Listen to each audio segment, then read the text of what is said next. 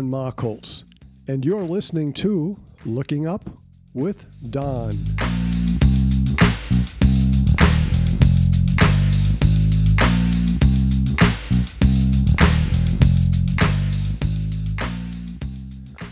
This is the Looking Up with Don podcast, episode number seventy for the week of May fifth, twenty twenty-one.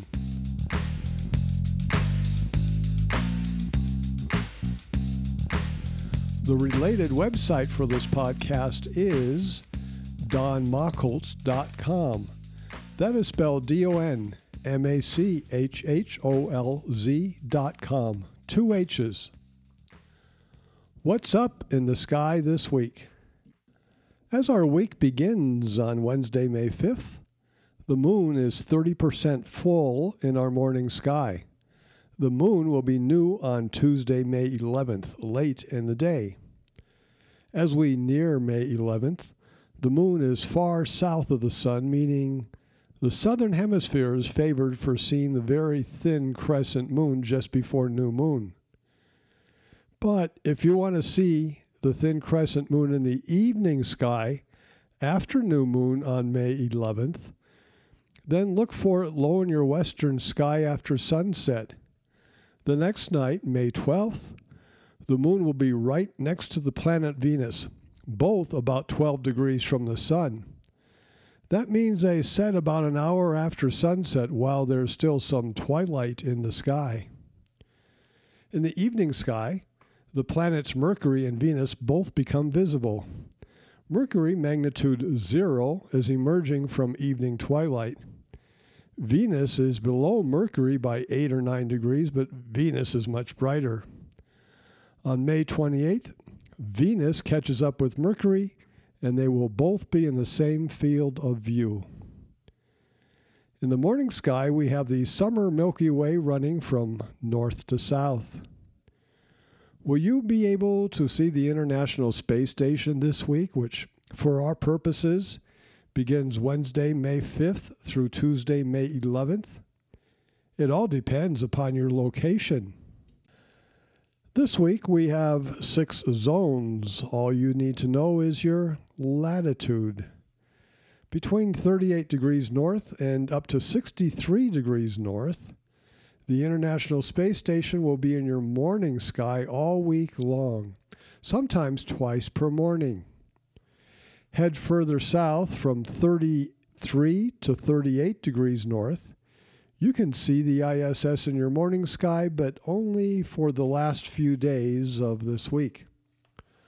From the equator to thirty-three degrees north, you will not see the International Space Station at all this week.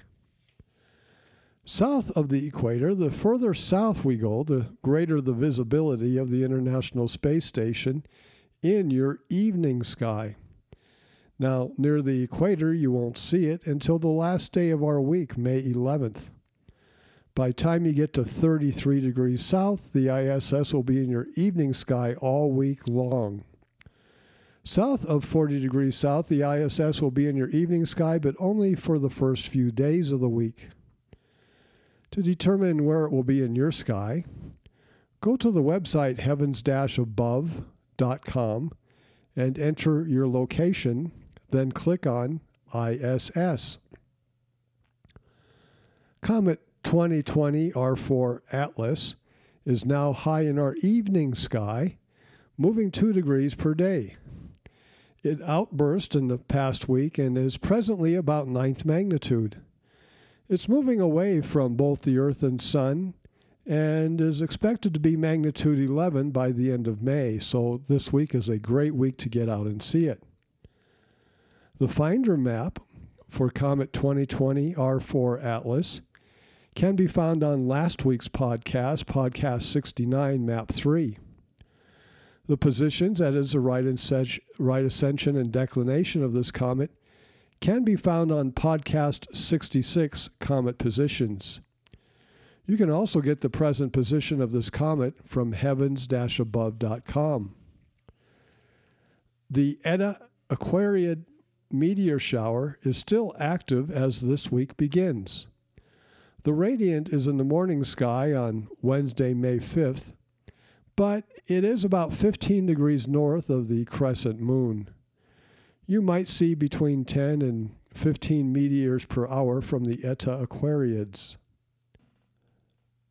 Now for the astral class. Eclipses, both solar and lunar. So the moon goes around the earth, and every twenty-nine and a half days it catches up with the sun. The moon can move up to five degrees from the ecliptic, that is the path the sun is on. So usually the moon passes north or south of the sun. But sometimes the moon passes right over the sun. When that happens, we have a solar eclipse as the moon blots out the sun as seen from the earth. The sun is about four hundred times larger than the moon, and the sun is about four hundred times further away. So the result is they both appear about the same size to us in the sky. If the moon is closer to us than average, then the moon will completely cover the sun, and we have a total solar eclipse. But get this. The moon hiding the sun can be seen from only certain parts on the earth, and this is known as the eclipse path. Those in this path, usually no more than one hundred miles or one hundred sixty kilometers wide, will see the sun completely blocked by the moon for anywhere from a few seconds to seven minutes. Do you live in the path of the next total solar eclipse? Get ready for a discouraging answer. Probably not. Just being honest here. But for every eclipse, thousands of amateur astronomers and astronomy enthusiasts travel to the eclipse path just to witness a total solar eclipse. And believe me, it is worth it to view the experience of a total solar eclipse. The sun completely disappears, and we are left with a hole in the sky surrounded by the areas beyond the limb of the sun, known as a solar corona. It is breathtaking. Nearly everyone else within a few hundred miles will see a partial eclipse. The moon covers only a portion of the sun, leaving a lot of bright sun shining through. A partial eclipse is interesting, but not as great as a total solar eclipse. Now, sometimes the moon is farther away from us than average, or even just average distance, and therefore it appears smaller in the sky, smaller than the sun. Then if they line up exactly right, we get an annular eclipse, and at the right time, that is within the eclipse path, and on the central line, we see a ring of sun around the dark moon. Very interesting. This is called an annular eclipse, not because they occur annually, but because they produce an annulus, or ring, of light around the moon, nicknamed the Ring of Fire. Again, those outside the central path get to see a partial solar eclipse. Then there is a rare hybrid eclipse. It starts or ends as an annular eclipse. But when the sun-moon combination climbs higher in the sky, the moon's a bit larger, and we get a total eclipse for a short time. As I said, some amateur astronomers are eclipse chasers. They plan their vacations around each total eclipse and make the expense to be there at the predicted time. The next total solar eclipse is December fourth, twenty twenty-one, that is late this year in Antarctica. Okay, December in Antarctica may not be bad. The next total solar eclipse is April twentieth, twenty twenty-three, about two years from now, and it will be visible in the northwestern coast of Australia, Indonesia, and a lot of ocean. The total eclipse after that is April eighth, twenty twenty-four. And that might be of interest to many of us. It starts in the Pacific Ocean near the equator, well south of Hawaii, cuts through central Mexico, then enters the United States through Texas and covers many states up through northern New York and Maine. That is April eighth, twenty twenty-four. Start making your plans now if you live within driving distance. As for annular eclipses, on June tenth of this year, in about a month, there will be an annular eclipse in Russia, Greenland, and eastern Canada. The next annular eclipse after that is October fourteenth, twenty twenty-three, two and a half years from now.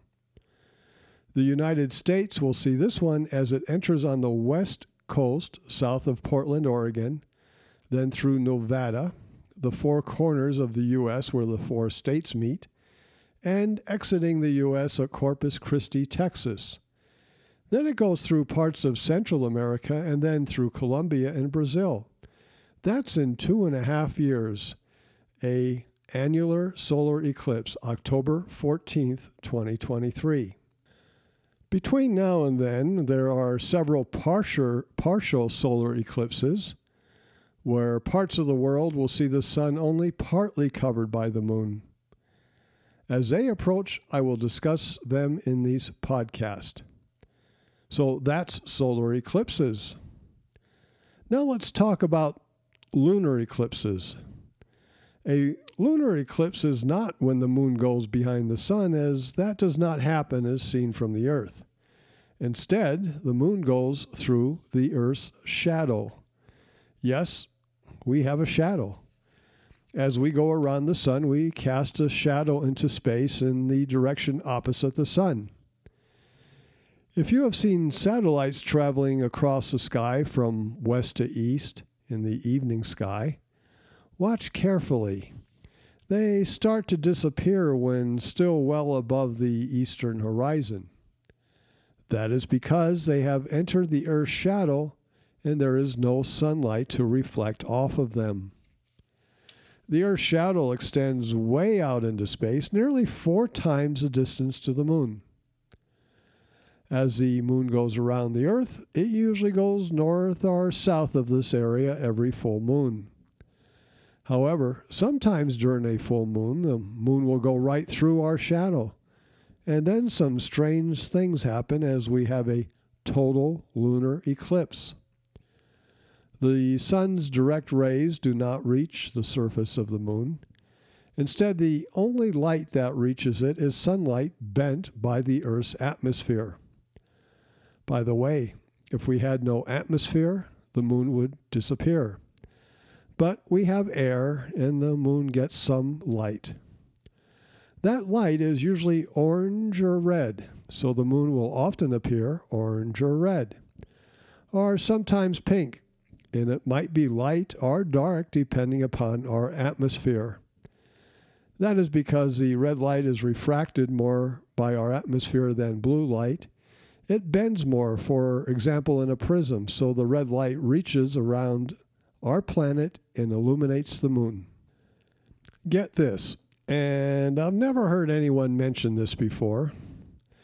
Those of us who watch the International Space Station in binoculars or a telescope and watch it until it dims as it goes into the Earth's shadow, notice that as it dims, it turns a certain color. You want to guess? Yes, orange, then red. That would be expected, as the International Space Station sees the setting sun, the sun appears to them to be red. If you have never noticed that before in the I S S, the reddening of it as it enters the Earth's shadow, look for it next time. But I have digressed. Back to the moon. If we have a dusty atmosphere, for example after a major volcanic event, then less light reaches the moon and it will appear darker than normal. The eclipse path for a lunar eclipse is big, about half the Earth. Whoever can see the moon can see the lunar eclipse. Actually, since the total phase can last about an hour, About thirteen twenty-fourths of the Earth can see each total lunar eclipse. Now that describes a total lunar eclipse, but not all of them are total when the moon goes through the center of the Earth's shadow. Some lunar eclipses are partial, when the moon goes through only a portion of the Earth's shadow. At that time, the coloring of the moon is not very noticeable, because we are contending, even at the middle of the eclipse, with a bright lunar surface next to the darker surface. And then there is the third kind of eclipse, the most frequent kind, the penumbral lunar eclipse. Here the moon goes through the outer shadow that the Earth cast, where part of the sun still shines on the moon, and the moon has only a subtle darkening. If someone did not tell you there was a lunar eclipse, you would probably not even notice it. The next total lunar eclipse is set for Wednesday, May twenty-sixth, later this month. This one will be over the southern Pacific Ocean and most of Australia and Indonesia. The center of the eclipse is at eleven nineteen Universal Time, which is seven nineteen Eastern Daylight Time, and four nineteen Pacific Daylight Time in the morning. So ask yourself, where is the full moon at that time from your location? On the west coast of the Americas, the moon is setting barely above the southwestern horizon at the time of total lunar eclipse. On the east coast of the United States, it will have already set and it will be daylight. But you will see the beginning of the eclipse before the moon sets. Further west, out in the Pacific Ocean, and especially the southern hemisphere, the moon will be higher in the sky. As far as total lunar eclipses go, this one is rather wimpy. The moon goes through the northern portion of the Earth's shadow, and the total amount of time the moon is fully in shadow is only fourteen minutes. Our next lunar eclipse is November eighteenth and nineteenth of this year, but it's only a partial one. This one is sort of strange, as the moon gets ninety-seven percent of the way into the Earth's shadow. Nearly a total lunar eclipse, but not quite. We will discuss that eclipse more as we get into November.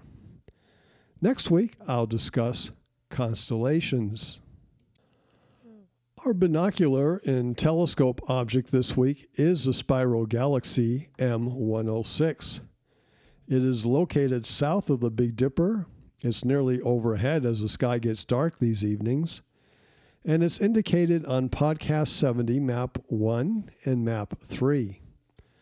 M one oh six is magnitude eight point eight and measures eleven by five arc minutes in size. It is about twenty-two million light years away, about four times the distance of M eighty-one. But that's about half the distance to the Virgo galaxies.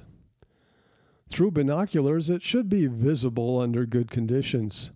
It's the only galaxy in the immediate area. Notice the elongated shape through binoculars. Through a telescope, the weak spiral arms should be visible. They are brighter in the north than in the, in the south. Crank up the magnification and look for detail in the nuclear region. To recap the podcast, what's up this coming week? The moon will be new at the end of this week. As the moon enters the evening sky, it will be next to Venus next Wednesday, May twelfth. Comet twenty twenty R four Atlas is easily visible in our evening sky. And get out and see M one oh six. You have been listening to Looking Up with Don, podcast episode number seventy for May fifth, twenty twenty-one. I'm Don Mach Holz. Once again, the related website for this podcast is don mach holz dot com. That is spelled D O N M A C H H O L Z dot com, two H's. You can contact me at don the astronomer at gmail dot com. Once again, that is don the astronomer at gmail dot com. God willing and pod willing, I'll be back next week for another episode of Looking Up with Don. We will discuss what's up in the sky, and in our astro class, we will learn about constellations. We'll look at another object in our evening sky. All that and more. Thank you for listening. See the sky this week. I'll see you